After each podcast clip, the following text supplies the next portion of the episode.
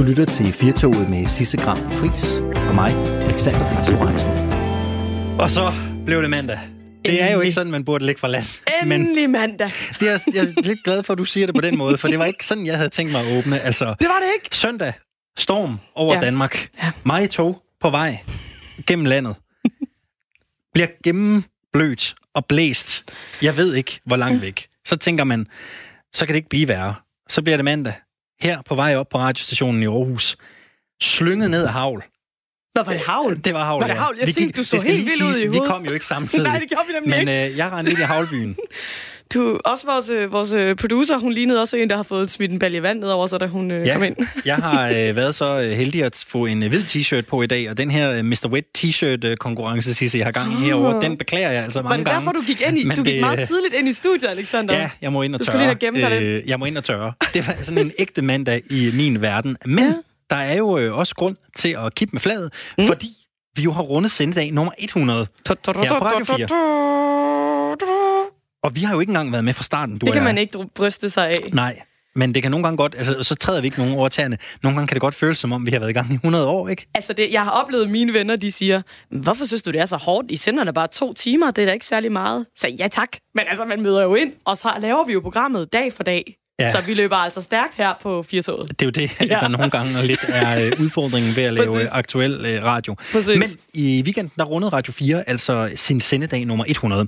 Og øh, vi har jo tradition for at øh, evaluere statsledere, og vi evaluerer store erhvervschefer, når de har rundet deres 101. dage. Så her, der skal vi selvfølgelig også pege pilen mod os selv og øh, runde øh, Radio 4's første 100 dage. Og det vender vi tilbage til lidt senere. Er du øh, udvilet i dag, Sisse? Frisk og klar Ja, til en arbejdsdag? Øh, det er jeg faktisk. Øh, det ærger mig jo lidt, fordi det er simpelthen gået min næse forbi, at The Oscars var i nat, og det kan man måske godt spørge mig, hvordan filan hvordan gik kan det din næse forbi? gøre? Det er, fordi jeg har været øh, buret inde i et øvelokale i København den sidste uge, så jeg har faktisk ikke lige kigget så meget ud i verden. Øh, det er ærgerligt, fordi det vil jeg rigtig, rigtig gerne have set. Så jeg har gjort alt, hvad jeg kunne i dag på at nå at komme up to date. Så jeg, til gengæld er jeg udvilet. Ja, og det er jo i virkeligheden det vigtigste, fordi jeg har heller ikke, jeg har heller ikke fået det set faktisk, og har heller ikke helt fået fuldt med i, øh, hvad der sådan ligesom er, hvad der ligesom er sket, øh, andet end at øh, bedste film, Oscar, gik jo til en noget uventet modtager. Det, må man sige. det er jo ikke så tit, at en film fra, øh, en film fra ja, hvad er vi over i? Det er Øh, Sydkorea, Sydkorea, og det er faktisk præcis. første gang nogensinde, at en udenlandsk film vinder, altså for Best Movie, eller Best Moving Picture, eller hvad de kalder det. Og øh, du og jeg, vi har som sagt, vi har været tidligt i seng i går, så vi kan ikke helt udlægge øh, teksten øh, perfekt. Men det øh, kender vi nogen, øh, der kan. En god ven af huset, Kasper Christensen, han kommer og øh, giver os et brief på, hvordan øh, natten den øh, egentlig øh, forløb. Og så skal vi også have de øh, historiske briller på i dag, øh, Sisse, fordi her i løbet af det kommende år, der kommer vi nok ikke udenom, at øh, både vi her i Firtoget, men også rigtig mange andre ude i det danske land, kommer til at nævne øh, genforeningen mellem øh, med Sønderjyllands genforening til, øh, til Danmark. Fordi vi markerer i år, det er 100 år siden, at Sønderjylland blev øh, genforenet med øh, det resterende Danmark. Og Versailles-traktaten, den besluttede, at øh, den besluttede, at det simpelthen skulle være folket, der afgør, hvor grænsen den skal gå. Og lige præcis i dag, her den 10. februar for 100 år siden, der stemte borgerne i det nordlige Slesvig om, hvorvidt de skulle være sammen med Danmark, eller de skulle forblive en del af Tyskland. Og øh, tre ud af fire stemmer, de øh, gik jo til Danmarks fordel. Resten, det er jo øh, historie. Og øh, valgdeltagelsen, Sisse, ja. Dengang, Den lå var høj. 90 procent. Ja. Og så højt kommer man jo ikke engang Nej. op i dag, når vi stemmer.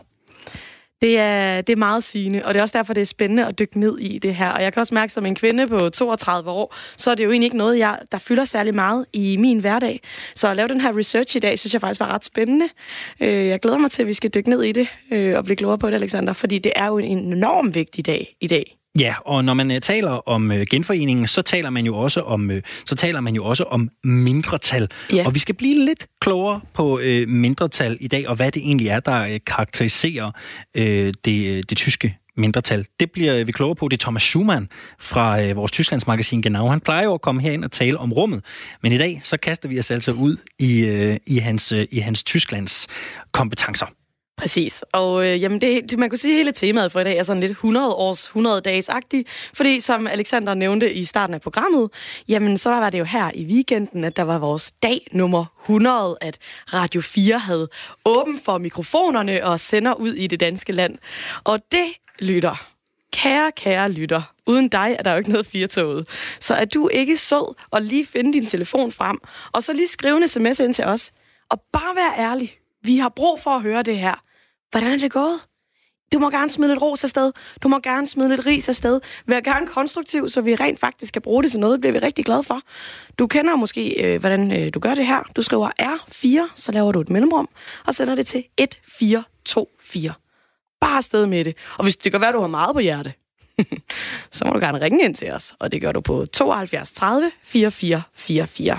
Og øh, så skal vi øh, måske sige for en øh, god ordens skyld, at øh, når man ringer herind, så øh, gælder det jo, øh, som det gør alle andre steder i vores samfund, når øh, man har en samtale, at man skal jo selvfølgelig huske at tale pænt. Vi skal tale pænt til hinanden, og vi skal tale pænt, øh, når, særligt når det handler om mennesker og noget, øh, folk laver. Så øh, husk, at øh, det er jo ligesom at sidde til et øh, middagsbord. Vi skal tale pænt øh, til øh, hinanden, så husk endelig det øh, derude. Men vi kommer ikke udenom det. Vi har rundet de øh, første 100 dage her. Og øh, som sagt, så er vi jo i medierne enormt gode til at øh, bedømme både statsminister og også store topchefer, når de har siddet de første 100 dage. Der er vist et eller andet motto om, at når en, når en topchef har siddet 100 dage, så begynder man sådan ligesom at evaluere på, hvordan det egentlig er forløbet. Og i dag, der peger vi altså også pilen indad på os selv. For hvordan er Radio 4 egentlig kommet i luften? Velkommen til dig, Anna-Marie Dom. Tak for det. Du er øh, jo øh, administrerende direktør og ansvarshavende chefredaktør her på øh, Radio 4. Og øh, Anne-Marie Dom, øh, hvordan, øh, hvordan føles det sådan egentlig at stå her? Nu var det jo i lørdags. Hvordan føles det at stå her med 100 dage på banen som, øh, som frontkvinde på Radio 4? Jamen, det føles jo godt, øh, og det føles som om, at det er utrolig lang tid siden, at vi stod ikke i det her studie, men et studie lige ved siden af, øh, og alle nerverne hang ude på tøjet, fordi det var sådan lige sekunderne, inden vi, inden vi gik i luften. Så det er jo en god følelse, at vi nu øh, rent faktisk gør det sådan, øh, øh, hvad skal man sige, også rutinemæssigt, at, vi ikke, øh, at det ikke sådan er forfra hver eneste dag. Så, øh, så det føles godt. Hvordan har det egentlig været at, at komme i gang? For det er jo ikke nogen hemmelighed, at det er jo ikke sådan, at man har haft øh, et år til at løbe Radio 4 i gang. Øh, sådan tiden på at få etableret en radiostation har jo også været lidt, lidt knap. Altså, hvordan har det været at skulle stable det her op fra bunden?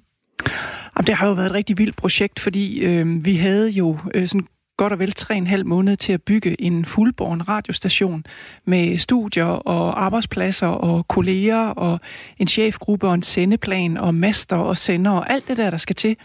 Øh, website og en app og alt muligt. Øh, så jeg, jeg er ikke sikker på, at der nogensinde er blevet bygget et så stort øh, medie øh, på så kort tid før. Så det var, det var ret vildt, øh, det må man sige. Du kommer jo øh, fra øh, flere stillinger i, øh, i mediebranchen. Du har, været, du har været leder på Nordjysk Stifttidende, du har også været chef i, i Danmarks Radio. Men, men fælles for de steder, du kommer fra, er jo, at det har været meget øh, etablerede medieinstitutioner. Altså, hvor, hvordan er det at træde ind i en organisation, der er så ny, og jo også skal finde sin egen stemme og finde sit eget sted at stå? Jamen, det er jo anderledes end de store organisationer, fordi at øh, her var der jo ikke noget på forhånd. Altså, der var nogle lokaler og en hel masse gipsplader og rockwool og sådan noget, og så skulle vi have det hele til at, hele til at fungere, og det betyder selvfølgelig, at man kommer meget tættere på øh, sådan et medie som, som Radio 4, fordi vi ligesom har været med til at du ved, stå og bage bollerne selv og forsøge at reparere kaffemaskinen, når den gik i stykker, men også det at lave programmerne og sendeplanen fuldstændig forfra, øh, uden at have noget på, på tavlen andet end det, vi sådan selv gik rundt og havde visioner og ambitioner om at lave. Så det, det er jo en helt anderledes måde at, øh, at arbejde på. Og det er også på mange måder magisk, fordi et er, at man har programmerne på bagsiden af en serviet, eller på et stykke papir, eller en computer. Men det der med, når man lige pludselig åbner for senderen, og det hele det kommer ud, og der er en, sådan en, en fuldborn og en helstøbt radiostation og øh, et radioindhold i det. Jeg bliver sådan lidt nysgerrig, for øh, hvis man ser på, øh, på forgængeren Radio 24 har mange jo øh, betegnet den som den, øh, den frække og kække øh, dreng i klassen. Nogle vil måske øh, beskrive P1 som øh, den kloge onkel, mm. øh, der er meget øh, analyserende og, og, og, og nede øh, i, i, i den aktuelle dagsorden. Hvilken stemme øh, har Radio 4, hvis man overhovedet kan, kan tale om det endnu? Ja, det tror jeg godt, man kan. Altså, jeg tror godt, man kan tale om den meget involverende stemme, fordi det er jo også noget af det, I hele tiden selv her på programmet efterlyser. Det er det der med, at, øh, at når lytterne øh, ringer til jer, eller når de sender sms'er til jer, eller øh, sender en mail til jer, så involverer I dem ret hurtigt, øh, og I tager det, de siger, og det, de tænker, det tager I direkte med ind i, jeres, øh, i udformningen af jeres programmer. Og det kan man jo høre, det kan man også høre i morgenfladen. Så det der med at være stærkt involverende, men også at der er godt humør, øh, og der er øh, sådan en, en åbenhed og en oprigtig nysgerrighed, det er jo også noget af det, som, som kendetegner øh, kanalen. Og jeg tror, hvis man laver den der øvelse med at sidde inde i sin øh, bil, for eksempel, og sidde og trykke på alle knapperne om morgenen for at høre, hvordan lyder de forskellige radiostationer mm. egentlig, så tror jeg, man meget tydeligt kan, kan genkende, hvad der er Radio 4. Det er jo et lidt hårdt spørgsmål at stille dig, for det er ligesom at spørge en mor, hvilke af sine børn hun holder mest af, og det behøver du selvfølgelig heller ikke ud i. Nej, jeg holder men, mest af Radio 4. ja, det er det, jeg tænkte. men, men Anne-Marie, hvis du skal, hvis du skal nævne nogle ting, du, du er særligt glad for, eller noget, der har gjort særligt indtryk på dig her på Radio 4, hvad, hvad skal det så være? Jamen, det tror jeg er det her med, at den der åbne og nysgerrige form, den, øh, den har indfundet sig ret hurtigt. Altså det der med, at man meget hurtigt kan høre, når man kommer ind på kanalen, at vi er på Radio 4. Øh, og så synes jeg også, at øh, alle har øh, været enormt dygtige til at fange den her dagsorden, som er det, vi har talt rigtig meget om. Vi gik ud med et løfte, der hed Taler med Danmark, og det mener vi jo egentlig bundalvorligt. Øh, vi vil gerne punkt 1 have fat i den dagsorden, som rører øh, mennesker i deres dagligdag. Og det synes jeg faktisk vores, øh, vores flader bærer rigtig meget præg af. At vi tager den alvorligt, og vi tager den ind, og vi behandler den. Øh, og så synes jeg også, den her involvering af brugerne, altså det der med, at... Øh, at vi ikke altid øh, rydder fladen, fordi der sker et eller andet på Christiansborg, som i mange tilfælde kan føles fjernt og uvirkeligt, og måske ikke særlig vigtigt i ens dagligdag. Men det der med, at vi faktisk holder fast i, i dagsordenen. Jeg synes nu her i lørdags for eksempel, hvor... Øh, eller i fredags var det jo sådan set, det startede, hvor kammeradvokaten kommer med sin, ja. sine rapporter omkring øh, forholdene for elitesvømmer i Danmark op igennem tierne, øh, hvor vi rent faktisk tænker øh, ned på redaktionen over, hvordan, hvordan får vi fat i den her historie, hvordan får vi lukket op for den. Vi får fat i øh, Team Danmarks øh, tidligere direktør, øh, og får øh, punkt et selvfølgelig nyhedsdækningen med ham, men får rent faktisk også talt med ham om, hvad er det for en... Øh, hvad er det for en derut, han selv oplevede i sit liv, øh, så vi kommer lidt længere ind bag ved historien. Det, det, det synes jeg kendetegner os, at vi hele tiden øh, gør os umage med at finde ud af, hvordan trækker vi den her historie et andet sted hen, end der, hvor, hvad skal man sige, fælleshistorien altid ligger. Og øh, der kan man sige, uanset hvad man synes om Radio 4, det blev jo til en fremkaldt ekstra, øh, den mm. her episode, og, og den er virkelig, den er virkelig lytteværdig og, og gør indtryk. Det, det, det skal man gå ind og, og unde sig selv og lytte det. Øh, bare en, en anbefaling herfra. Men Anne-Marie, øh, vi er jo heller ikke i, i mål, kan jeg forstå på dig. Hvor er det Radio 4 skal hen? Hvad bliver øh, din næste seje træk? Hvad, hvilke knapper skal der trykkes på? Jamen, jeg tror, det er rigtig vigtigt, det der med at få etableret Radio 4 som, som en radiokanal med, med sådan et tydeligt, øh, sådan et tydeligt genom eller tydeligt DNA, øh, sådan at folk er klar over helt præcis, hvad er Radio 4. Så det er den ene del af det, og det tager lidt tid at bygge op. Men den anden del af det, det er også, at øh, når man er ny, så skal man have fundet ud af, hvor kanten den er henne. Vi skal have fundet ud af, hvor langt vi kan komme ud og stikke tæerne ud over. Øh, og sådan i det hele taget vokse til, så vi tør at læne os imod vinden. Øh, og det siger jeg, fordi jeg tror faktisk, det er vigtigt, når man har sådan en public service, øh, sådan public service privilegie, som vi har. Så tror jeg, det er rigtig vigtigt, det der med at ture og udfordre både os selv, men også lytterne, magthaverne og vores medvirkende, sådan i al almindelighed, altså udfordrer fordomme og tabuer og sådan gængse opfattelser af, hvordan tingene er. Og der tror jeg, man skal lige vokse lidt til, for at man har det der lidt stærke fundament, som gør, at man kan læne sig op imod vinden, men også stå fast, når det så øh, blæser, ikke? Ja, det går jeg egentlig godt tænke mig at spørge lidt ind til, for du siger, at det kan være, altså man kan komme ud i vandkanten, og man kan lige øh, stikke tæerne i det kolde vand, men, men man bliver alligevel lidt tilbageholdende eller, eller lidt forsigtig. Kan, kan du sætte et par ord på, hvorfor det er, man kan føle det, når man er helt ny øh, spiller på, på mediebanen? Om det gør man selvfølgelig, fordi man skal, øh, man skal finde ud af, hvem man selv er. Altså når jeg bruger det der udtryk at vokse til, så handler det jo om, at man bliver sådan stærk på sit eget DNA, og man også øh, bliver lidt mere modig med tiden, øh, fordi at man øh, får en selvsikkerhed, og, øh, og man måske også tør lidt mere. Fordi jeg tror, noget af det, der, jeg tror, noget af det, der kan blive stærkt for os som radio, det er det der med, hvis vi tør tage fat i det normale, hvis vi tør tage fat i det almindelige, vi tør tage fat i øh, fordommene og tabuerne, og, øh, og, og udfordre dem på vegne af, af lytterne. Men, men der tror jeg også, at det kræver, at man øh, får lidt hår på brystet, altså, og så samtidig bruge det med, at man er ny, og der ikke er nogen, der sådan har forventninger om, hvad man gør. Så det er jo, det er jo, det er jo også et spørgsmål om timing. Ja. Mm-hmm. Der var jo mange, øh, der har været lidt hårde, særligt i starten ved, ved Radio 4. Øh, blandt andet sagde øh, Anders King Jensen, som er tidligere kanalchef på P1, og som blev bedt om at anmelde Radio 4, at man skal passe på med at, at lukke for mange almindelige mennesker uden for meget, jeg ved ikke om det var det ord, han brugte, substans i radioen, fordi så, så kan det blive banalt. Når, når man sidder øh, som, som direktør for, for en nystiftet radiostation og, og bliver mødt med, med den mængde kritik, som, som der også har været for, mod Radio 4. Hvad, hvad tænker man så? Om den kritik, den synes jeg var relevant, og det er jo også sådan en, vi selv har taget med os, fordi den var faktisk begavet. Øh, det er jo fuldstændig rigtigt, at hvis man bruger involvering øh, uden kritisk sans, så bliver det, øh, så bliver det uden substans. Så, så det er selvfølgelig sådan en, en kritik, vi tager med os, og som vi arbejder med i programmerne. Men der var jo noget kritik, som, som alene handlede om, at folk var frygtelig kede af, at de havde mistet den radiokanal, de havde før. Mm. Og det kan vi jo ikke rigtig gøre noget ved. Altså, vi søgte jo øh, om lov til at lave den her radiokanal, og det er så det, den mission, vi satte ud på. Og så tænker jeg, at jeg synes faktisk ikke, at kritikken var ret slem i forhold til, hvad man går og frygtet. Anne-Marie, vi kunne også godt tænke os at få dig til at sige lidt om, jamen nu er det jo så 100-dagen, eller 101-dagen i dag. Vil du ikke øh, gøre lidt status? Hvor synes du, vi er lige nu?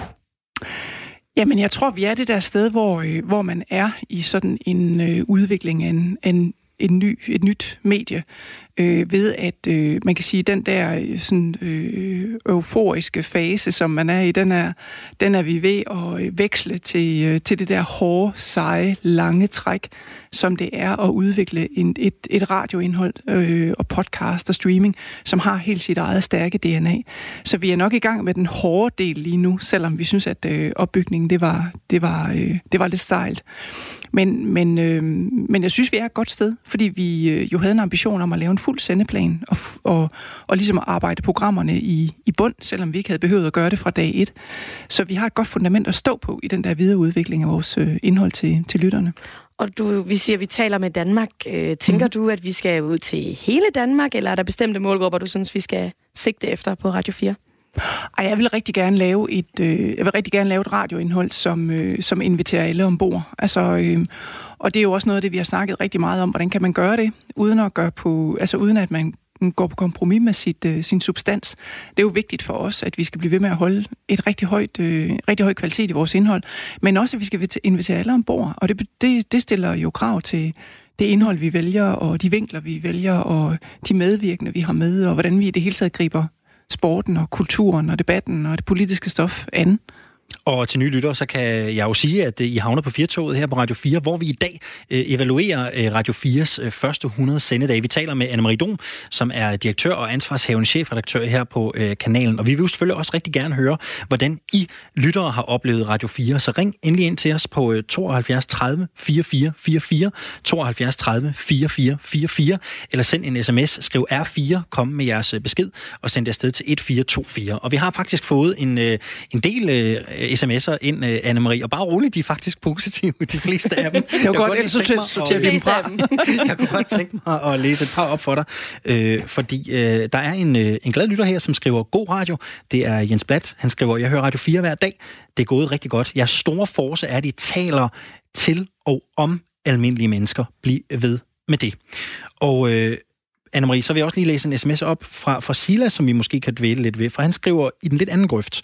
Jeg må indrømme, at jeg har prøvet at give jer chancen, men øh, Radio 4 er simpelthen øh, for kedeligt og intetsigende. Jeg savner dybe politiske debatter. Og så kan man jo sige, Anne-Marie Dom, der er, jo, øh, der er jo et EU-magasin, der er Lobbyland, som mange også fremhæver som godt, men der er jo ikke øh, sådan et decideret indrigspolitisk magasin på, øh, på Radio 4, sådan i helt klassisk øh, øh forstand. Øh, har Silas en pointe i, at der måske er noget, noget politisk stof, der kan mangle, eller bliver det tænkt ind i andre flader, eller, eller hvordan ser du øh, den politiske debats øh, vilkår på Radio 4? At man kan sige, at politikken har vi jo, øh, den har vi jo valgt at lægge ind i en masse andre formater, blandt andet om klimaet og om fremtidens forretninger og øh, i orkanens øje, hvor vi diskuterer flygtninge øh, strømme rundt omkring i verden, og i mange af vores udlandsformater er politikken jo selvfølgelig også en væsentlig del af det, og, og som du selv siger, i lobbyland, hvor vi jo prøver at finde mm. ud af, mm. hvad kan vi egentlig få ud af mm-hmm. EU på sådan lidt utraditionel vis. Men, men det er rigtigt nok, vi har ikke et Christiansborg-format, som, øh, som man jo har set for mange, eller på mange andre public service øh, flader, og det er jo fordi, vi tænker, at, at øh, det er der øh, rigtig meget af. Så vi kunne godt tænke os at lave et anderledes greb på det. Jeg vil ikke udelukke, at der kommer et politisk format på et tidspunkt, som, øh, som Silas forhåbentlig øh, vil blive rigtig glade for. Men, men det er rigtigt nok, vi har ikke, øh, vi har ikke sådan et traditionelt eksportformat lige nu.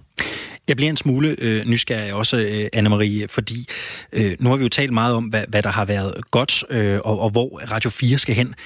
Hvad har, altså, hvad har ikke været så godt? Hvis vi skal kigge lidt indad, hvor, hvor, øh, hvor har vi måske ikke været gode nok, hvis vi skal drysse en lille smule malurt i bæret?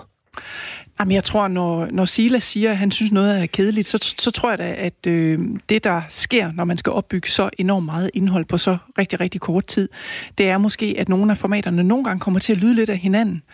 Og, øh, og det tror jeg er sådan en, en, en del, vi skal arbejde med, det her med at sige, jamen, hvad, hvordan gør man de enkelte formater mere markante og mere tydelige? Øh, og hvordan sikrer vi, at vores værter, som altså, vi har jo altid sagt om værterne, at de, de, skal, øh, de skal være det, de taler om. De skal være ude på en mission. De skal have noget på spil. Øh, hvordan, hvordan får vi det gjort tydeligere i programmerne, så man rent, så værterne også tør læne sig ind i øh, den der mission, som de, er, som de selv er ude på. Øh, og det er selvfølgelig også noget, man skal lære med tiden, at, øh, at, at øh, programmerne bliver skarpere. Og Anne-Marie, vi bliver nødt til at nævne det, vi kan ikke komme udenom det. Når man står herinde, så hører man jo øh, mange gange lyttere, som har indspark omkring øh, teknikken. Hvordan, øh, hvordan går det med den? Altså teknikken og øh, sikre sig, at lydniveauerne er, som de skal være, og der ikke er programmer, hvor man taler ind over hinanden. Altså, hvor, hvor synes du, vi er der? Jamen, jeg, havde, jeg havde sådan lidt, da jeg så øh, dronningens nytårstale på DR1 nytårsaften, og der kom det her skilt op, hvor der stod, øh, vi beklager de manglende undertekster, så tænkte jeg, pyha, det var da heldigt, at selvom man har øvet sig i 90 år, så kan det gå fuldstændig galt en gang imellem. Nej, altså sagen er jo den, at, øh, at det der med, når man får overdraget sine studier fire dage, før man går i luften, så trykker man jo ind imellem på nogle mærkelige knapper, og, øh, og vi har jo også gjort en dyd ud af, at, øh, at vi gerne har ville have øh, folk bag mikrofonen, som ikke nødvendigvis har lavet radio på andre mm. kanaler før. Så, så det, at man indimellem trykker på en gal knap, eller kommer til at køre faderen op og ned på de forkerte tidspunkter, eller hvad ved jeg, det tror jeg, man skal regne med. Vi gør selvfølgelig umage med at få udrenset de der tekniske udfald eller problemer, fordi vi ved, at de generer lytterne rigtig meget. Når man hører radio, så har man jo kun lyden at støtte sig op af, og derfor skal den faktisk være rigtig, rigtig god. Så det er noget af det, vi arbejder på hele tiden, men, men, øh, men jeg tror også, det er der, man må regne med, at, at der øver man sig lidt. Prøv, på knapperne. Anne-Marie, og det har jeg jo faktisk ikke forberedt dig på, men, men vi har taget en lille flaske bobler med ind i studiet i dag. Og jeg bliver meget jeg nervøs, tænker, når den bliver åbnet ved siden af pulten. ja, men det lover vi, at det, det lover vi at hun står på afstand. Det er mig, der åbner flasken. Det Alexander og jeg har øh, fundet ud af, det er mig, der har gjort det flest gange. Vi har fordelt, okay. vi har fordelt rollerne. Der cool, er mange pulte herovre. Den peger lige retning. Den peger også... lige retning op i loftet. Men vi, vi det ville være fint, hvis jeg lige ødelagde pulten nu her ja, på 100, 100 dages mærke. Det er jo heldigvis, den står herovre hos mig, så du kan ikke ramme noget, der går helt galt. Jeg synes, vi må godt fejre lidt. Ja, det må altså, skal vi lige skåle en lille fejring. Gerne. Men imens, imens Sisse, hun åbner øh, boblerne, Anne-Marie, så kunne jeg egentlig godt tænke mig at høre, på den her, ja, man kan jo ikke engang kalde det en, en lang rejse, men man kan kalde det et sejt træk. Hvad, hvad har overrasket dig mest på den tur, du har været på på Radio 4 indtil nu? Jamen, det har været den der øh, vilde opmærksomhed, som, som radioen har fået, og som det her udbud i det hele taget fik. Og det har selvfølgelig lidt at gøre med Wow, så er der bobler. Det har selvfølgelig lidt at gøre med den politiske proces, der var. Øh, dels hvor der var rigtig meget diskussion om, at øh, politikerne øh, lavede det her geografiske krav til radioen, som fik øh, Radio 24 til at sige, at så ville de ikke søge. Og så var der en efterfølgende proces, hvor man lavede et, et et nyt DAB-udbud, som, som vel sådan var tænkt som en mulighed for, at Radio 24 kunne søge en kanal, og så var det en, en helt anden kanal, der vandt. Og det gjorde jo, at, det gjorde jo, at øh, der var fuldstændig vild diskussion om, om radioen, og der var øh, næsten uanset, hvad vi gjorde eller sagde, øh, så var det genstand for så utrolig meget medieomtale. Og, og grundlæggende kan man sige, at det var positivt, fordi det skabte jo en enorm stor interesse for radio og public service radio. Men, men det kom nok også en lille smule ud af, ud af proportioner, at det, at det faktisk blev dækket så voldsomt, som det gjorde. Og her til sidst, Anne-Marie, det er jo ingen hemmelighed, at øh, vi har jo nogle konkulerer, kan vi kalde dem, øh, på, ja. på Loud, som skal i luften om ikke ret lang tid, øh, som jo skal i gang med at, at bygge en radiostation op for, for grunden. Nu ved jeg ikke, om de sidder og lytter med derude, men, men et, et godt råd til nogen, som skal bygge sådan en station op for, for grunden. Hvad skulle det være fra, fra din stol? Jamen, det er jo sørge for at få sovet rigtig godt på forhånd. fordi, det er lidt ligesom at få et barn. ja, sådan, sådan omtrent. Den skriger hele natten. ja, præcis. Og så stopper den lige pludselig, og så, så er der grund til bekymring. Øh, nej, altså, det er selvfølgelig at øh, holde fast og tro på det. Altså, øh, have høje ambitioner og ville det. Øh, og uanset hvad der kommer af kritik, så sørge for, at man holder fast i det, man gerne selv vil, og den ambition, man har. Sørg for ikke at lade sig slå om kul af kritik, og hvad alle mulige meningsmager måtte, måtte mene om, øh, om øh, radioen. Hold fast det her med givet videre. Skal vi så ikke øh, slutte af med at øh, skåle alle sammen? Vi kan jo ikke klire med glassene, fordi så skal vi da godt nok uh, Så skal jeg, jeg faktisk lige trække min mikrofon her over til dig, du kan Marie. Det kan jeg skåle. faktisk godt. Og så skåler jeg på afstand herovre. Skål. skål og tillykke med de første Mange 100 tak, dage. og i lige måde. Tusind tak. Og tak, fordi du havde lyst til at komme, Anne-Marie Dom, og være til at gøre Selv tak. status. Det er vi selvfølgelig virkelig, virkelig glade for. Og grund til, at vi taler med, med Anne-Marie Dom, så det er jo fordi, at øh, Radio 4 har rundet sin første 100 øh, dage. Vi får rigtig mange øh, sms'er ind, ja. øh, som evaluerer os, og øh, der er jo en god øh, blandet øh, pose bolcher. Ja, må jeg, må jeg prøve glad. at fiske et par bolcher ja, op fra posen? Øh, tak for jeres ærlighed, kære lytter. Det bad vi jo også om. Øh, jeg har en her, der siger... Øh, Radio 4 er bedre end forgængeren, ikke så højrød, nu værd at lytte til. Men så har man så også øh, i den modsatte ende af skalaen, nu skal jeg lige se, hvor det var henne. Åh, oh, der var en, der skrev, jeg savner øh, stadig 24-7. Ærligt, det må jeg bare indrømme. At øh, vi virker lidt unge i vores udtryk, og vi bøvler lidt med teknikken. Øh, ja, og folk er altså rigtig hjertelig velkommen til at øh, melde ind med konstruktiv kritik. Hvordan synes I, de første 100 dage her på Radio 4 er øh, kommet fra land? Ring ind til os på øh, 72 30 44 44, 72 30 44 44. Ellers så send os en sms. Skriv R4, lav et øh, mellemrum og kom så med din øh, besked og øh, send det hele afsted til 1424. Men øh, Sisse, nu har vi jo talt med Anne-Marie Dom, som jo ligesom har øh, set det indefra. Vi skal mm. jo også høre nogle af dem, som ikke har deres daglige gang her på Radio 4, og som sidder ude ved højtalerne og følger med. Og ikke meget mere end...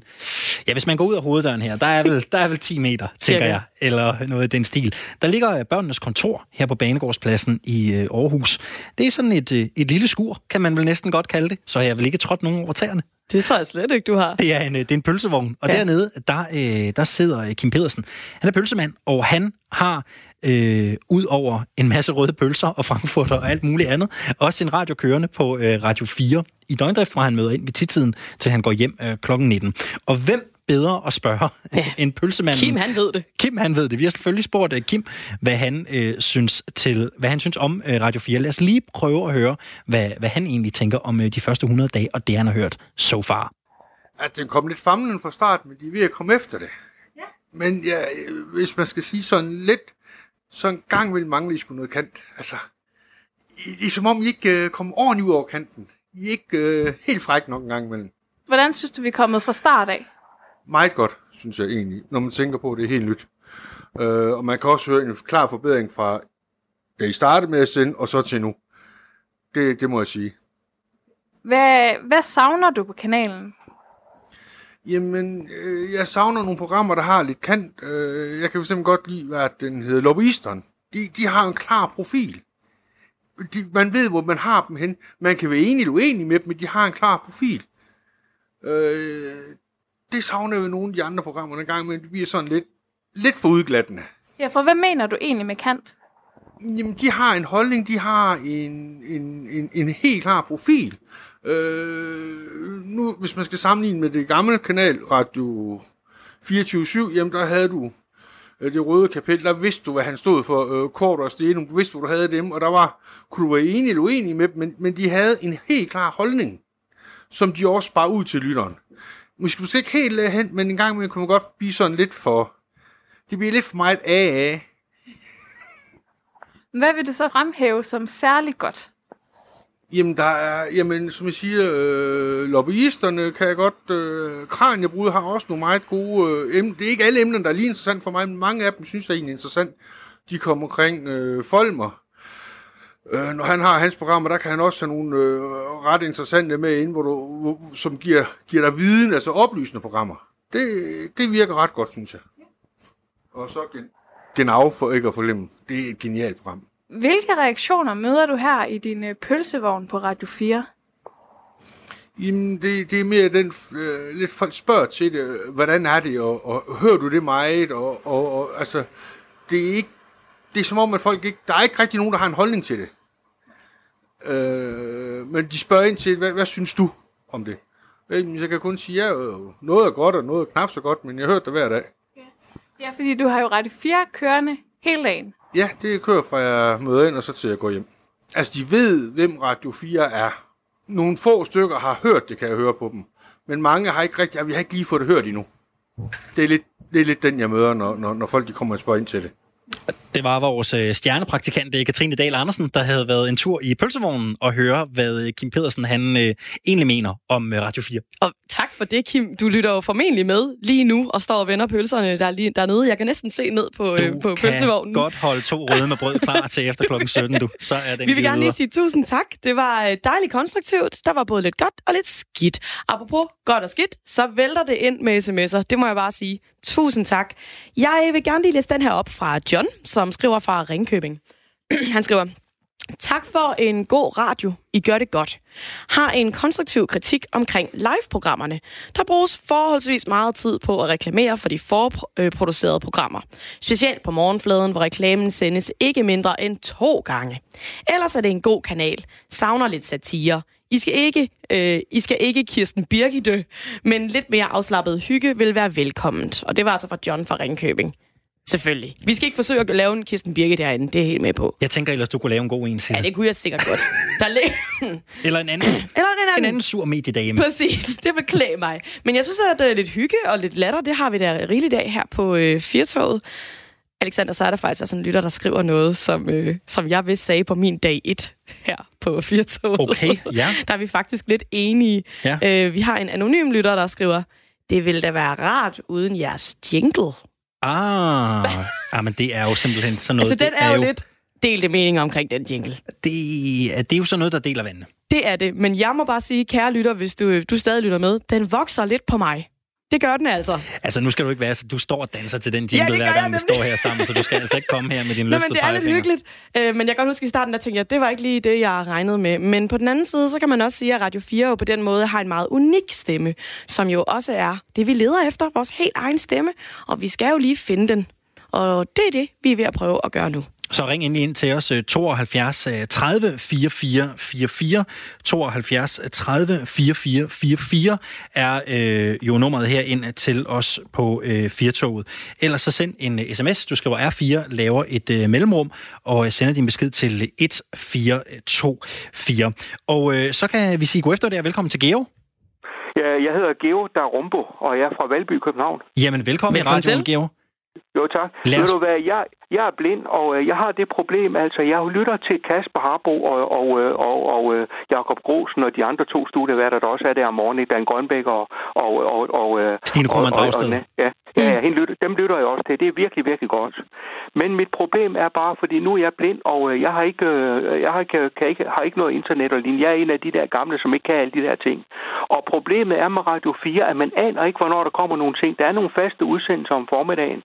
Og, men vi har mangler simpelthen nogle programoversigter, ligesom man havde i DR, der er også gået væk fra det. Et bestemt klokkeslæt, så kan man gå ind og sige, i dag har vi det, og i morgen i dag, i dag, og dagen efter har vi det, og sådan og sådan. Og så mangler jeg også noget mere, for, det, for der er folk, der ikke kan sende sms, og simpelthen ikke er, er digitale noget mere, man kan ringe til. Der er ring til du, og så er det nattevagten. Og det var faktisk talt en af mine gode venner, der er blind, der, som også øh, ringede til mig og fortalte mig, at der er det her på Radio 4 lige i øjeblikket. For jeg anede faktisk talt ikke, der var det her med, at, med at man kunne ringe til Radio Ah. 4. Det var en af mine mange andre venner, der er blind, der ringer og fortalte mig det. Men jeg mangler altså, I er simpelthen for ustruktureret. Det er ligesom om, det slet ikke er, er, er, er styr på, hvornår det bliver sendt det ene, og hvornår det bliver sendt det andet. Øh, Geo, nu spørger jeg måske rigtig dumt, fordi jeg bliver lidt i tvivl om faktisk, hvad du mener. Har du brug for, at vi laver programoversigten i radioen? Ja, det er okay. det, jeg siger. Det er det, du siger. Fordi dem, der ikke, Jeg dem, der ikke kan gå ind og læse det, Ja. også der ikke kan gå ind og læse det, også der er blinde, også der er læsehandicappede, Ja. ordblinde og lignende. Vi mangler simpelthen et bestemt klokkeslag, så kan man gå op og sige og høre, i dag er der det og det, og så bliver der fortalt lidt om, hvad der er i løbet af dagen, eller blæst op simpelthen, hvad der er i løbet af dagen. Og så også noget mere, hvor det ikke er sms, fordi jeg synes, alt det sms, det er simpelthen en uskik, at det kun er mail og sms, fordi at, øh, jeg savner noget mere, man kan ringe til, fordi det skal være en mere levende radio, på samme måde som Radio 24 var, hvor der var mere tale med lytterne, ikke kun kendte mennesker og, mm. og, øh, og folk I finder, men også noget, man kan ringe til simpelthen og diskutere med politikere og, og andre forskellige ting. Og også nogle samfundskritiske ting, som øh, i det hele taget. Men prøv at høre, det er super. Tusind tak skal du have for din øh, kritik. Det er noteret på bloggen, og det giver vi videre. Øh, Og husk, du er altid velkommen til at ringe her ind i øh, Firtoget. Kan du have en rigtig dejlig eftermiddag? Mange tak. Tak, tak. tak. Og øh, vi har faktisk, øh, Sisse, endnu en øh, lytter igennem, Ja, fordi nu kan vi sige god eftermiddag til Jens. Ja, god aften. Eller god dag, ja. Men det Jamen, jo af, øh, hvordan jeg man har- ser på det. ja. Jeg har bare lige en enkelt ting, for jeg synes, at øh, en ting, I godt kunne bruge, det er, at øh, nu når man har en, øh, en, øh, en public service, øh, hvad kan man sige, eller du har en, øh, en radio som den her, så synes jeg, en af de ting, som øh, jeg ved godt, det er træls sammenlignet med 24-7, men en af de ting, de gjorde Mm. godt, det var at invitere folk ind, som var lidt øh, øh, polariseret i debatten på en eller anden måde, så man kan ja. sige, lod nogen have et program på den måde. Man kunne for eksempel sige øh, Det Røde Felt, eller øh, Jalvings Rødt og sådan noget, hvor man ligesom tager en, øh, en radiovært ind, som har en, hvad skal man sige, en slagside, der er åbenlys, så man kan forholde sig til det på den måde. Hvem kunne, du godt tænke lidt dig, hvem kunne du godt tænke dig at høre, Jens, hvis der var frit slag på, på alle hylder? Jamen, vi må da gerne invitere Kim Møller ind, som holder til i Aarhus. Hvem er Kim Møller? Eller, eller Morten Urskov, eller sådan noget. Ah, ja. All right. All right.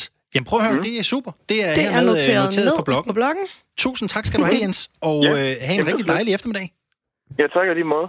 Og vi taler jo om øh, Radio 4 her hele øh, eftermiddagen. Øh, Vi evaluerer de øh, første øh, 100 øh, sendedage, og øh, vi vil jo rigtig gerne høre fra, fra, lidt, fra lidt flere af jer.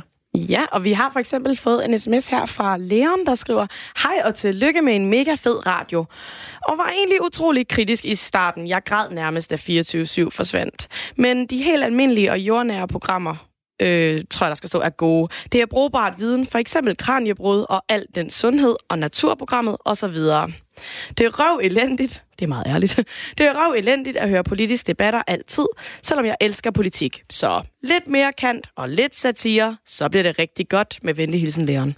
Bød endelig ind også på sms'en. Skriv R4, lav et mellemrum og kom med din besked til 1424. Telefonerne de er åbne hele eftermiddagen, ellers så ring ind til os 72 30 44 44. 72 30 44 44 er nummeret her ind i studiet. Hvad er din holdning? Hvordan synes du, Radio 4 er kommet fra start? Radio 4 taler med Danmark. Ja, vi taler med Danmark, og vi skal også tale en lille smule om Oscars. Øh, jeg havde, vi havde faktisk en lytter lidt tidligere, der også skrev, at det var en god radio, men nu gad han altså ikke at høre mere om Oscars. Der kan jeg bare sige, sorry, der kommer lige Ja, jeg- en jeg sidste... også. Ja, Der er et sidste svirp med det- halen, ikke? Der er et sidste svirp med halen, men så skal vi nok også lige øh, holde mund med det for en stund. Vi skal finde ud af, hvad er op og hvad er ned i det her Oscarshow? Hvad var fedt? Hvad var knap så fedt? Og Alexander, vi to har jo afsløret, det ved vi ikke en øh, pot om. Vi har været hjemme og sove. Vi har været hjemme og Ja. sove, så derfor har vi inviteret Kasper Christensen, som er podcaster og filmanmelder. Velkommen til, Kasper. Tak for det. Du så jo selvfølgelig showet i går. Ja. Ja, kan vi ikke lige få I på dag, banen? det var jo stadig for Det var os i dag. jo i dag. Det Formelt var det, formelt var det i dag. Har du fået sovet? Ud? Ja, ja, ja, jeg, lige, jeg fik lige uh, en lille tre timers lur her til formiddag. Vi havde i hvert fald lidt svært ved at fange dig i formiddag, så blev enige om, det kunne godt være, at vi lige skulle lade dig, lade dig sove lidt. Ja, men det er det evige journalist, altså problemet journalister løber ind i dagen efter os, det er, at vi jo alle sammen tale med filmjournalister om det, og også, men vi sover jo. Det er jo det, er jo det der er det Så, evige øh, problem. Men, men I fik mig. Men Kasper, med det samme, lad os få det på bordet. Hvad Ja. var højdepunktet i går? Og det var helt klart Parasite og øh, den her sydkoreanske film, der øh, går ind og vinder. Altså, den, vand, den begynd, den, den tog øh, øh, manuskriptprisen, altså for bedste originale manus. Og så, altså der var man godt sådan klar over, okay, når man så fik den den, det var fedt. Men da Bong Joon-ho, som har instrueret den, da han så vandt bedste instruktør, så var der sådan en, sådan en fornemmelse af, okay, hvad? Fordi det er, altså, det er en god film, og den har haft meget vind i sejlene, men det er aldrig nogensinde sket, at en udenlandsk film har vundet for bedste film. Uh, alle bedste filmvinder de sidste 91 år, eller skal vi sige de første 91 år af Oscar-uddelingen, det har været altså engelsksproget film, eller en enkelt eller to, hvor de har været, ikke har sagt noget. Men her der kommer altså en fuldstændig en fremmedsproget film, den første Oscar-nominerede film fra Sydkorea, som går ind og så vinder både bedste instruktør og bedste film. Øh, og så i så stærkt et år. Det er sådan helt øh, ja, mind-blowing for, for nogle filmer som mig. Men hvad siger det egentlig om The Oscars, at, at nu er det pludselig en udenlandsfilm, der godt kan vinde den mest prestigefyldte titel her?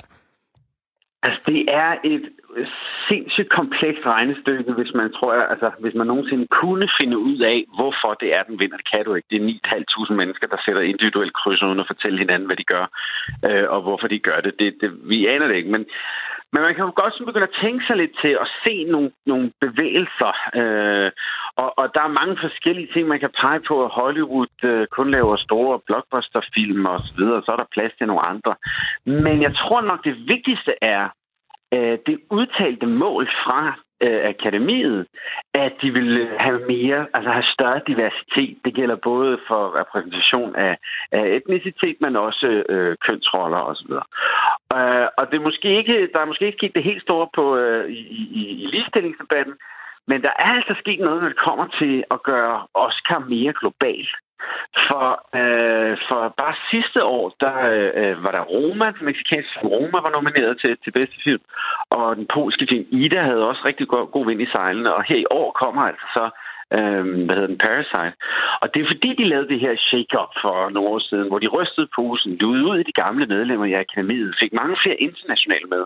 Jeg kan ikke huske den specifikke procentdel, men det er en ret høj procentdel af akademiet, der er øh, der er ikke amerikansk. Hmm. Og det begynder naturligvis at farve af og, og, og i, priserne, og det har det altså sandelig gjort øh, lige år. Men Kasper, du er selv lige kort vej inde på det, du siger, at det har forandret sig meget, men måske ikke lige, når det kommer til ligestillingsdelen. Fordi der, der, der var jo en, øh, en ganske særlig skuespillerinde, Natalie Portman, der havde ja. en ret uh, vild statement med sig på den røde løber. Hun var iklædt en, en stor, mørk, måske jeg tror man næsten var sort kappe, og på ja. den her kappe, det var, det var meget teatralsk lavet, ikke? Ja, har hun uh, broderet med guldskrift, har hun broderet navnene på de kvindelige instruktører, som hun personligt mener, mangler anerkendelse for deres hårde arbejde. Ja. det var selvfølgelig en kritik på, at i år var der kun nomineret mænd i kategorien bedste instruktør. Ja. Hvad tænker du om det her statement? Er det på sin plads, Kasper, eller er det helt ude ja, i ham? det er altid på sin Ja, nej, det er 100% på sin plads. Altså, det er 100% på sin plads, og man kan gøre opmærksom på det på forskellige måder, og det bliver også gjort i løbet af aftenen. Øh, der var mange, der gjorde opmærksom på det. Øh, både i, i nogle i taler og, øh, og så nogle i, i statements, som det, som Natalie Portman kom med. Altså, øh, vi sad, da vi sad og så det, så sad vi og og jokede lidt over, at hun havde taget en, en, øh, en glemt Star Wars-kostyme på, fordi hun lignede virkelig sådan en, øh, en ond Jedi, der kom gående. Men, men så langsomt så begyndte historien til ligesom at komme frem, at hun havde broderet det der ind. Og det er, sådan, det er en fin måde. Altså, det gør jo, at du øh, stiller mig spørgsmålet, at hun gør det, ikke? Og det er der altså øh, 10.000 andre journalister, der også gør. Så skaber hun en, en fremdrift i debatten igen. Altså, det, det er der masser, der vi snakker masser om det. Men, øh, men øh, og, og hvordan man skaber den der øh, ændring, i, i, som, som øh, akademiet ønsker med, at, at der simpelthen kommer en større repræsentation af kvinder, fordi det er fuldstændig åndssvagt, der ikke er flere. Men det er så kompleks situation, at akademiet og Oscar-uddelingen er en lille bitte, bitte brik i det her kæmpe store problem. Øh, så hvor, er, hvor er alle, der skal dreje for alle knapper på samme tid, for at det ændrer sig. Øh, du kan ikke bare pege på Oscar-uddelingen og sige, Nå, hvis der bare var flere kvinder, der blev Oscar-nomineret, så ville der også komme flere kvinder, der kunne lave film. Så ville folk gå ind og se flere film af kvinder, og hele problemet ville blive løst. Det kan du ikke. Men, men det er et problem, og det er et, et fantastisk, øh, en fantastisk øh, skal vi sige, skueplads og sørge for, at der kommer fokus på det. Det er jo også det. Ja, for jeg bliver lidt nysgerrig. Nu havde vi den her episode med, med Natalie Portman, men vi ser jo også nogle gange, at de her, øh, at de her Oscar-shows eller andre prisuddelinger for den sags skyld bliver brugt øh, som en øh, platform for at sende et politisk øh, budskab øh, afsted. Kan du ikke sætte et på, mm. på hvor, hvor privilegeret en, en platform er sådan en, en Oscar-fest, hvis man skal have sendt sådan et budskab over rampen? Det, det er jo skide svært, fordi at på den ene side ikke, så sidder øh, nogle af verdens mest røvforkælede mennesker øh, og gnubber skuldre på hinanden og klapper hinanden på skuldrene og I var dejlige. Øh, og, så, og så skal man sgu også lige tage dem alvorligt, når de går op og snakker om, at, at det er forfærdeligt, at der findes fattige mennesker. Ikke? Øh, altså, det, det, er jo, det er jo den diametrale øh, øh, det vil sige, det er paradokset ved at stå i, den situation og så gøre opmærksom på et problem. Fordi du har ikke nogen, min ven, vel? Øh, og og det, det, det er der sådan flere, der gjorde. Altså, Joaquin Phoenix kom med en meget lang og følelsesladet og øh, dybt politisk øh, og ideologisk tale omkring det at være menneske i nutiden og sådan noget. Det var helt vildt øh, og meget sådan, øh, bombastisk og meget rørende til sidst. Øh, og, og Brad Pitt var også inde og altså, gik direkte på at være politisk. Og det var egentlig ret sjovt, fordi han har været Ja, han har vundet masser af priser her i løbet af awardsæsonen, eller prisuddelingssæsonen. Og han har været så sjov i hver eneste takketale, han har haft. Og her gik han fuldstændig serious, og var han meget alvorlig. Han snakkede meget politisk, var lidt, øh, kunne også mærke lidt berørt og rystet af situationen. Nu rent faktisk stå der, man også kan. Men, men der, der var meget øh, sådan politik i det hele, men det er der meget ofte. Altså, og igen, det er en god skueplads til at få, få belyst nogle problemer og sat noget fat i gang. Ja, for Kasper, jeg skulle lige til sådan at udfordre det lidt og sige, jamen, er det ikke også fuldstændig oplagt? Altså, der er rigtig, rigtig, rigtig mange millioner mennesker, der ser med, og du mm-hmm. står der, og du, man må antage, at øh, de er et forbillede for rigtig mange mennesker, der lytter og ser ja. med. Ja, så, så hvis de nu ikke skulle komme med et politisk budskab, jamen, hvad skulle de så gøre? Har du et alternativ? Hvad synes du ville være mere klædeligt? Nå, det var sjovt. Jeg, jeg, synes, jeg synes, det er det mest klædelige. Altså, hvis jeg skal være helt ærlig, synes jeg, det er det mest klædelige. Så selvfølgelig skal det gøres med en, en form for andægtighed og, og seriøsitet. Øh, uh, ikke bare at gøre det for at gøre det. Altså, øh, og, og, og komme med et eller andet øh, forkvaklet budskab, som du synes er, øh, er vigtigt. Det kommer an på, hvorfor du går op og er politisk. Og der er det jo ret vigtigt, at du kan mærke, at det, det er ægte, det der bliver sagt, og det, det er noget, som, som man kan tage og, og bruge.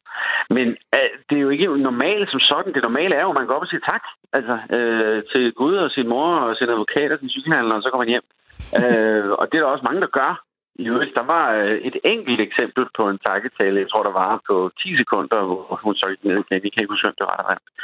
Men, men ellers så var det nogle meget lange taler. Og, øh, og, og, det, og det er egentlig meget fedt. Jeg kan egentlig meget godt lide det. Altså, og de fik også lov. Det har været et meget stort problem i andre Oscar-shows egentlig. Ikke fordi jeg synes, det her show er synderligt fedt, men, men de fik simpelthen lov til at snakke længe. Og det selvom, at altså, mange af de her øh, vinder udtrykkeligt for at vide, at I har 45 sekunder. Det var det første, Brad Pitt sagde, da han gik op. Ja, jeg kan godt se, der står 45 sekunder, men som om. Øh, og der var et eksempel på en, der blev spillet af. Alle fik lov at snakke, og længe. Altså længe med, med, med, med hvad end de havde lyst til at komme frem med. Ikke? Men det er måske også fordi, at vi, ja, jeg synes i hvert fald helt personligt, så synes jeg, det er spændende at høre de her taler, fordi endelig får jeg lov til at se en bag gardinet på en måde hos den her private person, ikke? Eller hos den her kendte person. Man får lige mm. sådan et lille udsnit af, hvad er hendes eller hans pri- private øh, tanker omkring den her sindssyge branche, som, øh, som de det arbejder har, i? Det har, været, det har været drivkraften for mange til at se showet for, for, øh, for 10-20 år siden. Altså, det var det, jeg, da jeg begyndte at se det, da jeg var ung. Der var det sådan, det var det, der var det fede. Men nu lever vi altså i sådan en internetalder, hvor at vi bliver fuldstændig bedøvet med kendiser konstant. Du ser alle de mennesker, der så i går, der har du set 10.000 gange i løbet af sidste år, hvis man har set som mig, øh, øh, uden for film. Men det interessante er at se, hvad det gør at stå præcis der mm. med den guldmand i hånden. Fordi der kan du se, nu bare for at tage Brad Pitt som et eksempel, han har været så iskold og cool til alle de der prisuddelinger, han har været til pisse sjov. Og han gik også, øh, han gik også ud efter Oscar-uddelingen og sagde, at han har faktisk arbejdet enormt meget med at stå foran et publikum som sig selv. Fordi det har han aldrig været særlig god til. Øh, og han vidste godt, at det kommer han altså til her i løbet af de seneste par måneder. Så det har han arbejdet ret meget med. Og der er det så sjovt at se, hvad det gør ved ham, når han så vinder lige præcis denne her pris. Fordi den er så meget mere speciel for, for de her, mange af de her øh, skuespillere og, og filmskabere. Og det var mærke på sådan en som Brad Pitt, som ellers jo altså bare er Mr. Ice. Mm, for han blev nærmest lidt rørt. Altså, jeg følte, at hans stemme knækkede lige lidt. Øh, ja, det gjorde den også. Ja. Altså, sidst, du kunne simpelthen se, at han stod der rystet, ikke? Og det er sådan, what, man, du ryster? Altså, det, det, er sådan, det er noget af det, der er det fede. Ikke? Der kan man igen få lov lidt at mærke, at, at det er mennesker, og det er meget specielt, det man sidder og ser på, og, og det, de oplever. Nu var der mange, der mente, at det ikke var den store overraskelse, at det var Joaquin Phoenix, der ligesom løb med Best Actor. Ja, øh, ja det, det havde vi måske godt lidt forventet os, der har set ja. uh, Joker-filmen. Men øh, var der andet, hvor du sådan tænkte, ja okay, det var måske ikke så overraskende? Der skete til showet? Uh, altså, de, ja, de, de landede egentlig ret uh, sådan konventionelt mange af de her priser og steder, hvor man måske godt kunne have forudset det. Ikke at jeg fik sat særlig synderligt mange krydser korrekt, men, men det var mange af priserne, der var ret lette at forklare, og mange af priserne var uh, i år uh, altså helt fortjente. Og det har igen noget at gøre med det, eller også noget, man som, øh, som øh, fyr og flammenørd kan gå fuldstændig bananas over. Det er jo, et eller andet lort vinder en pris. Ikke? Det sker ved Gud ofte til Oscar shows. Men fordi at mængden af decideret gode film var så høj i år, altså der var faktisk ikke en eneste af de ellers ni film, der var nomineret til bedste film, som er, er folk synes er decideret dårlige. Altså, øh, og, og det er virkelig u, øh, unormalt. Men... Så derfor tror jeg også, at der er ikke, der er ikke som, som det her store opråb om, at kæft, altså den, hvad den vandt, det var fandme ufortjent. Der er ikke noget, der var ufortjent i år. Altså nu, øh, det skærer i mit hjerte at stå og sige det her på Landstækkende mm. Radio, mm. men at Toy Story, det må jeg bare lige ærligt indrømme, jeg er kæmpe øh, Toy Story-fan, men, men. men Toy Story ja. 4 øh, ja. synes jeg er en meget rodet tegnefilm. jeg havde, holdt det op, jeg havde ja, svært ved at følge kartoteket af 25 ja. forskellige karakterer, der har lavet 27 forskellige ting. Og den ja. vandt. Det overraskede ja, mig ja. virkelig. Ja, men prøv at, det, det, også, det var et af de svageste, det var en af de svageste kategorier i år. Uh, jeg har selv sat et kryds ved Klaus, den her juleanimationsfilm uh, fra, fra Netflix. Ja, den er også god. Uh, fordi jeg faktisk synes, den her, personligt synes, den er bedre end Toy Story 4. Men altså, det er Toy Story. Altså, alle har sådan et eller andet øh, øh, dybere følelsesmæssig øh, connection til den film, især derovre. Og Pixar-faktoren øh, er altid en vigtig spiller, fordi de er så højt estimeret et, et uh, tegnefilmsproduktionsselskab. Så, så det har betydet noget, men det er i fordi, at der ikke var nogle smadre gode animationsfilm i år. Der var ikke nogen af dem der, der virkelig slog benene væk under folk. Slet ikke Toy Story 4. Men jeg skal jo kan roligt sige, at det var også den pris, der øh, fik de fleste øjne til at, at rulle, øh, da vi sad og så, så det her net. Men hvad overraskede ellers dig, Kasper? Er der noget andet, du gerne lige vil have lov at sige i dag? Det var alligevel Jamen, det, utroligt. Altså nej, altså det, det, det er jo... Øh, nej, der er intet, intet, der kommer i nærheden af at være lige så utroligt, som at Parasite har vundet øh, for bedste film og bedste instruktør. Det er fuldstændig sindssygt og, og, og, og, og så fedt et eller andet sted, at øh, et så ellers forstokket indad skuende, navlepillende, øh, øh, øh, selvhjælpende lille community, som, som øh, Academy, øh, hvad det hedder, det amerikanske filmakademi, det er, at de kan individuelt gå ud og vælger en sydkoreansk film, som er så fantastisk god og, og unik og jeg vil sige anderledes. Det er simpelthen fantastisk, og det er så fedt, fordi det, det er bare sådan en indikation af, at alle de mennesker, der render og laver film, de, de fatter det. Altså, de fatter noget rigtigt. Og ikke bare, du ved, øh, prøve at hjælpe hinanden, eller prøve at tjene en, en hurtig penge det, det, det var uden tvivl øh, den bedste film, der blev hyldet, og det er altså det er ved Gud en sjældenhed ved, Oscar-showet. Men så ser det måske lidt øh, lyst ud, ikke at det har set mørkt ud, men øh, lyst ud for fremtiden for The Oscars, fordi jeg også, øh, min Facebook er eksploderet lidt i dag med folk, der har skrevet om, at, at selvom at The Cave ikke vandt noget, så var det altså stadig et ret stort øjeblik, at der står en øh, syrisk læge på den røde løber. Ja, ja. Og så bliver Jamen, repræsenteret hele, på den måde. Ja, men helt sikkert. Men bare hele historien om The Cave og øh, og hvordan den er blevet skruet sammen, og det faktum, at det er første gang nogensinde, at alle dem, der lavede filmen, altså instruktører og Armani Lane, som er i, i, i centrum af filmen, filmens fotografer, der jo i alle hemmeligheder har smuglet og satellittransmitteret de her optagelser ud på telefoner, øh, lydmixer, klipper instruktør, producer. Det er første gang, alle sammen var samlet. Det var på den røde løber. Øh, det, det er en sindssyg historie. Altså, og selvfølgelig er det ærgerligt, at den ikke vinder den her American Factory, men det var så amerikanerkortet, der blev smidt lige der. Kasper Christensen, du er podcaster og filmanmelder og en øh, meget vældig gæst her i Firtoget. tak fordi du vil være med. Det var Vi evaluerer Radio 4 så første 100 dage i radioen i dag, og det vælter ind med rigtig gode øh, sms'er. Vi har fået en her, jeg sørger stadig lidt over tabet af Radio 24 og i de øh, første par dage var i luften, der var det faktisk så elendigt, at jeg alvorligt troede, at I tog pis på os. Mm-hmm. Jeg er stadig i tvivl, og jeg er endnu ikke forelsket i jer, men på den positive side kan jeg faktisk godt lide jeres programmer om de svære ting i livet. De er vel almen menneskelige og derfor relevante også for mig, og så er jeg taknemmelig for nattevagten. I har nogle år at udvikle jer, så jeg har altså ikke givet op på jer endnu. En smiley. Øh, til gengæld savner jeg meget, at I opdaterer jeres podcast-udbud. Og så er den øh, givet videre. Og øh, så følger lytteren faktisk, selv samme lytter følger op i en senere besked her, og skriver, jeg synes faktisk allerede, at I gør det langt bedre end i starten, og jeg lytter jo tydeligvis stadigvæk med. Så helt håbløst er det altså ikke. Rigtig øh, god vind og alt godt. Og det var en dejlig, altså dejligt konstruktivt og til at tage og føle på. Og vi kommer også til at evaluere meget mere på Radio 4 i næste time. Så hvis du sidder derude og har en holdning til det indhold, vi, øh, vi laver, vi har jo sendt de første 100 dage, det er derfor, vi taler om det her, jamen så ring ind til os 72 30 44 44, 72 30 44 44, og lad os høre, hvordan du synes, at Radio 4, Radio 4 er kommet fra start.